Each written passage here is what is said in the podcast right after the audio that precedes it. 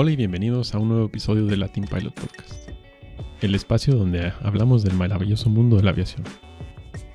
Este va a ser el primer episodio de una nueva serie que tendremos de historia de aviación en México. Empezaremos en México porque somos de aquí, pero en un futuro nos podremos mover hacia otro país, ya sea que ustedes nos recomienden que investiguemos de algún otro país o nosotros veremos cuál parece interesante. Sabemos que los hermanos Wright comenzaron el vuelo motorizado en Estados Unidos en el año 1903, pero ¿cómo fue que la aviación empezó a crecer en, todos los otros países? Entonces vamos a escuchar escuchen este episodio para aprender un poco más de cómo inició la aviación en México. Y para abordar este tema, doy la bienvenida a Lalo, Nico, ¿cómo se encuentran? Hola Jaime, muy bien, gracias aquí, ya listos para este nuevo episodio. Muy bien, ¿no? Qué bueno. ¿Y tú, Nico? Muy sonriente. También bien, Jaime, sí, es que estoy estrenando mi montaje con la cámara del celular. Sí, ya se ve Nico en HD. Ya, yo soy el único que me veo. Exacto. Tengo que conseguir algo para verme mejor. bueno, lo bueno es que te vestiste, Nico. Utiliza mi técnica. ¿No? Ah, sí. Yo no, yo, yo, yo, yo traigo la de Oscos. No se ver.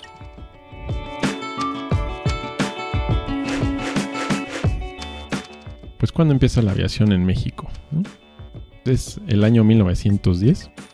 Estos son ya siete años después del primer vuelo de los hermanos Wright. Y en este año es casualmente la primera vez que se hace una convención internacional sobre la aviación. Estos fueron 18 países europeos y en estos se hicieron varios acuerdos entre ellos. Y se podría decir que este es el inicio de la OASI. La OASI empezó ya en 1947 formalmente, pero muchos de los acuerdos que se hicieron en este año, en 1910, pues fueron, pasaron a este reglamento de la base. Entonces, ¿cómo era la aviación en ese entonces? Pues en ese entonces, pues mucha gente no sabía realmente que, era un avión o ni siquiera haberlo visto. Eran tiempos en que pues, se hacían exhibiciones aéreas, se iban a, a diferentes ciudades y era todo un show, como un circo. Entonces, es este año en donde se empieza a volar en México y, no sé, y también en, toda Latinoamérica, ¿no? No solo en México. Fue el primer vuelo. Entonces, ¿quién fue el, el, primer piloto en estas tierras? Seguro se lo saben. Muy famoso. Alberto Braniff. El gran Alberto. El buen Alberto. Ajá. Y pues, ¿quién era este Alberto Braniff? ¿De qué, qué historia tenía detrás. Bueno, pues ahora sí que como todas las personas de aquella época que tenían la posibilidad de volar, pues obviamente tenía dinero, ¿no? Era hijo de un empresario y un excelente deportista, de esos que hacían box, corría lanchas, piloto de automóviles, incluso hasta estuvo ahí eh, de torero y pues obviamente se nota que le gustaban las emociones fuertes, ¿no? Y pues siempre estaba buscando qué más hacer. Pues bien, tú Nico, pues este, ya sabemos que le gustan las emociones y todo, pero ¿en dónde tuvo su, primer encuentro con la aviación? Él tuvo su primer encuentro en Francia, en un viaje que hizo un año antes de su primer vuelo, precisamente, donde vio a los hermanos Voisin, que le mostraron un avión y él quedó fascinado. De hecho, fue toda esta influencia francesa que, que en México estaba muy de moda todo esto de, de Francia por el porfiriato y todo eso. Entonces, eso lo hizo irse a Francia y fue ahí donde donde tuvo su primer encuentro con la aviación. Y estaba vereneando, pero antes de encontrarse con, con los Bazán, em, eh, tuvo un encuentro antes en una casa que estaba de vacaciones de verano. Volaba alguien ahí cerca, ¿no? Que era Maurice Tabeto. Ah, claro. Y ahí fue cuando tuvo su primer encuentro con el avión y con, con el que lo convenció para poder volar por primera vez. Y fue ahí en ese viaje, mismo viaje, en que dijo que se planteó hacer un, como un vuelo de efemérides por el centenario de, la independencia, ¿no? A traérselo aquí a México, ¿no? Y volarlo. Sí, de hecho, cuando estuvo ahí en Francia con los hermanos, eh, tuvo unas clases de vuelo que le gustó tanto que, que, precisamente, ¿no? Dijo, me tengo que comprar un avión y lo tengo que estrenar en México, tengo que ser el primero. Y luego lo compra en México y cómo le hacen, cómo lo mandan, ¿no? ¿Qué pasa? En embarco lo mandaron. Llegó a Veracruz. En, en, aquel entonces todavía no existía el Beluga o el Dreamlifter, ¿no? Que ahora, hoy en día transportan a partes de aviones para su fabricación. En aquel entonces, pues, todo era por barco, entonces, pues tardaba un rato en llegar desde Francia hasta acá, hasta el puerto de Veracruz, ¿no? Que era en aquel entonces el único puerto en esa zona del Golfo. Y tampoco era de, de volarlo, ¿no? De cruzarlo. No, pues no. No, No, tenían rango para poder hacerlo.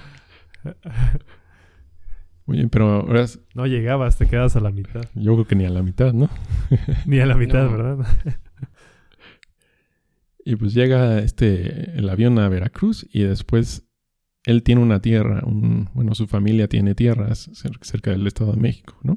Sí. Sí, en, en lo que ahora, bueno, se le conocía como los Llanos de Balbuena, que hoy en día pues ya obviamente es una colonia, ¿no? Ahí en el Distrito Federal, bueno, en la Ciudad de México que se llama Jardín Balbuena.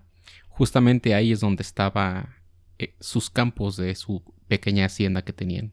Y luego aquí había algo que pues, no, muchos creen que es eh, complicado, como que muchos creen, ah, pues nada más se trajo su avión y lo voló, ¿no? Pero aquí hay una dificultad, que la Ciudad de México no está a la misma elevación que, que ya digamos París, que es donde volaba, Exacto. sino es una elevación muy... De hecho, es una diferencia de 2000 metros. O sea, ahí está. Porque París estás a 200 metros sobre el nivel del mar y en México estás a 2240. ¿no? Entonces, ¿qué significa eso? Pues aire menos denso, ¿no? Más difícil que el avión vuele, que genere el le- levantamiento a las alas. Sí, es. Y este, pues este avión de los, de los eh, franceses pues tenía un motor con, con muy pocos caballos, ¿no? Exacto, el motor también tenía problemas para funcionar aquí en la Ciudad de México. Entonces, ¿qué, es- qué se hizo para poder volar en esta...? Porque también se hicieron pruebas con el primer motor, ¿no? Y luego vieron que, vieron que no, no era posible, entonces hicieron algunos cambios, ¿no? Sí, exacto. Lo, lo que hicieron fue, pues de- después de todos estos experimentos que hicieron, se decidió utilizar una mezcla especial de gasolina que aumentaba el rendimiento del motor.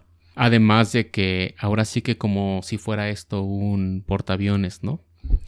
Pero en aquel entonces Braniff pidió a sus mecánicos que detuvieran el avión mientras aceleraba a potencia plena para soltarlo una vez que el motor estuviera al máximo.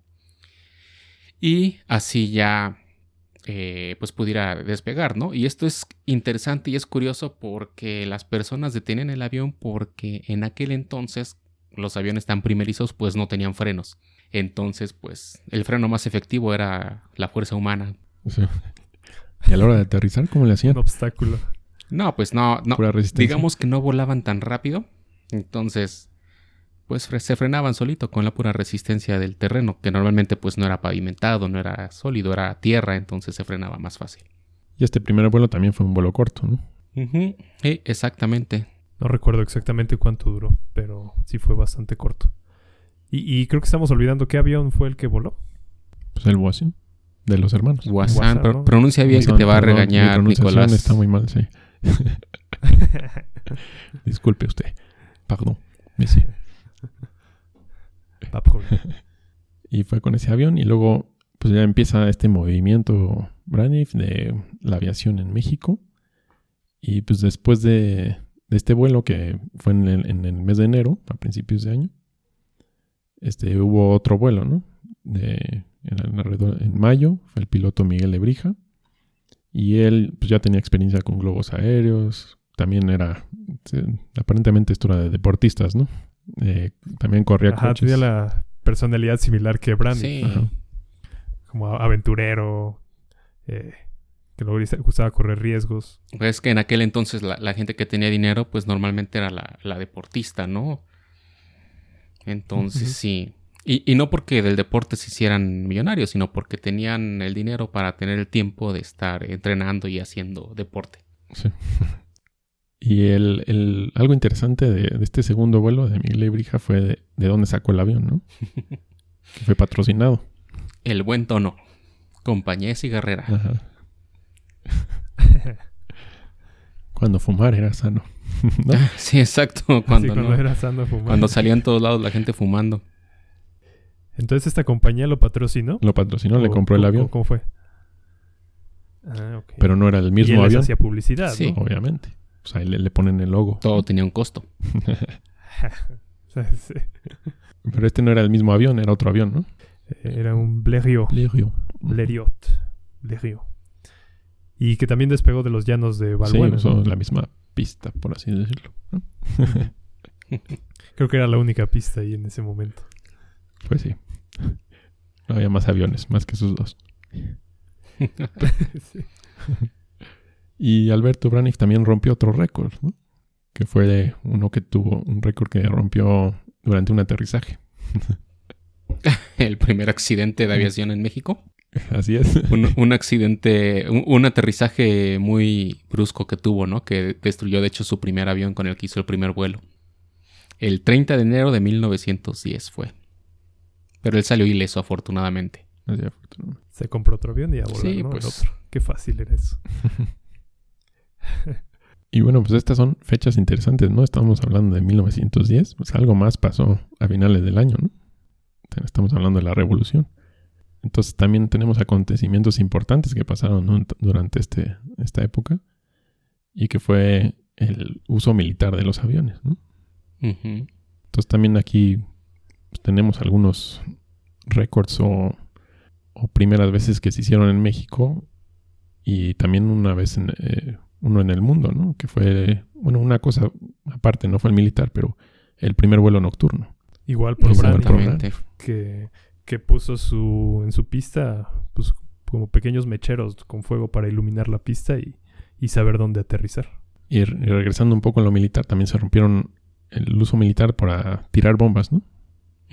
Sí, no, no recuerdo si fue Miguel Lebrija con eh, Guillermo Villasana, Villasana. que fueron los primeros que hicieron ensayos para tirar bombas, como bombas que podías cargar con la mano y las dejaban caer sobre un obstáculo, sobre un, un, un, Un blanco, ¿no? un que blanco. pintaban, que era de 10 metros de diámetro y lo pintaban con cal. Y lograron Ajá. dar al blanco. Sí, entonces ya los mexicanos estaban viendo cómo, cómo sacarle provecho. So- so- somos creativos, acuérdate. Sí, sí. y también ese mismo año se la- eh, lanzaron bombas a barcos, ¿no? Haciendo esto, pues el primer atento de, de hacer una guerra aeronaval. ¿no? Pues sí, pues sí, más, más bien fue ahora sí que el primer bombardeo, ¿no? También se llevó a cabo aquí en México. El primer bombardeo justamente. Y fue a unos barcos eh, huertistas, me parece, que estaban ahí en. Guaymas. Y pilotos de. Creo que eran norteamericanos, acompañados de un, de un mexicano, no recuerdo su nombre, pero que volaron sobre los barcos y les empezaron a aventar cosas. Obviamente no les dieron, pero los barcos dijeron, ¿qué es esto? ¿no? Y se asustaron y lograron repeler el ataque. Interesante uso de los aviones. Guerra de miedo, sí. Guerra del terror. Y otra cosa ahí en el año que también tenemos nosotros el récord, fu- fuimos el, el primer país en que nuestro jefe de Estado voló, ¿no? Exacto, el 30 de noviembre de 1911, eh, el presidente Francisco I. Madero voló junto con el piloto Diot en un... Me va a regañar Nicolás, pero es un de, per, de Perdusin. De Perduzón. Muy bien. Eh, pronúncialo. Nicolás, por favor. De Parduzán. De, per, de De. Fue el avión y pues sí, como ya bien lo comentó Jaime, fue el primer jefe de Estado en el mundo en volar en un avión, ¿no? Otra de las primeras cosas que se hicieron en México que tal vez muchos de nosotros no sabíamos antes. Y otro personaje interesante de esta época, pues ya lo mencionaste, Nico, es Juan Guillermo Villasana, ¿no? Que tal vez, no sé si sea mejor dejarlo para otro podcast o... Yo creo que se merece Sí, uno o dos Sí, hizo, episodios hizo bastante por la aviación en México, ¿no? Hay hay un dato interesante que les podemos dar como aquí un teaser, ¿no? Para los siguientes episodios, pero Roland Garros sí vino a hacer demostraciones aéreas aquí en México. De hecho, en los llanos de Balbuena tuvo un accidente y se le rompió un- una parte del tren, del patín de cola. Y fue Guillermo Villasana que le ayudó a reparar su aeronave a Roland Garros, ¿no? Este famoso. Que ahora hay un torneo de tenis Ujú. Ujú. en su nombre. Pero entonces para que se emocionen para el siguiente episodio de Juan Guillermo Villasana. Y no fue el único, digamos, de fama mundial que aterrizó en esos famosos llanos de Balbuena. ¿Saben quién más aterrizó ahí? A ver, Nico. A ver. A ver, a ver Charles- si sí. Fue el famosísimo Charles Lindbergh. Exacto, ¿no? Digo, eso fue mucho Ajá. tiempo después, fue en el 1927, pero sí aterrizó en el famoso Espíritu de San Luis aquí en, la, en los jardines de Balbuena. Que bueno, ya más adelante haremos otro capítulo especial nada más de Charles Lindbergh porque pues merece su historia aparte, ¿no? Sí. Sí, definitivamente.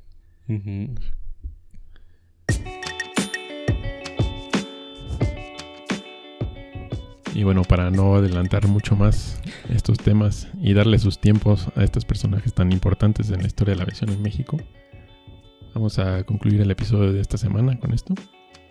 Y si te gustó, compártelo en las redes sociales y no olvides seguirnos en Facebook, Instagram, Twitter y ahora ya estamos en YouTube. YouTube también. Dale like, Chequen su- el canal, suscríbanse. ahí nos pueden ver nuestras caras. y suscríbanse y también en este canal pues obviamente podemos brindar más apoyo de, de materiales porque si a veces estamos hablando de cosas no podemos explicarlos al- muy bien. Entonces podemos también ahí pueden ver imágenes sobre lo que estamos hablando. Y ya saben si tienen alguna duda o comentario pueden mandarlo a nuestro correo contacto arroba latinpilot.com y se despiden de ustedes. Nico. Lalo. y Jaime hasta la próxima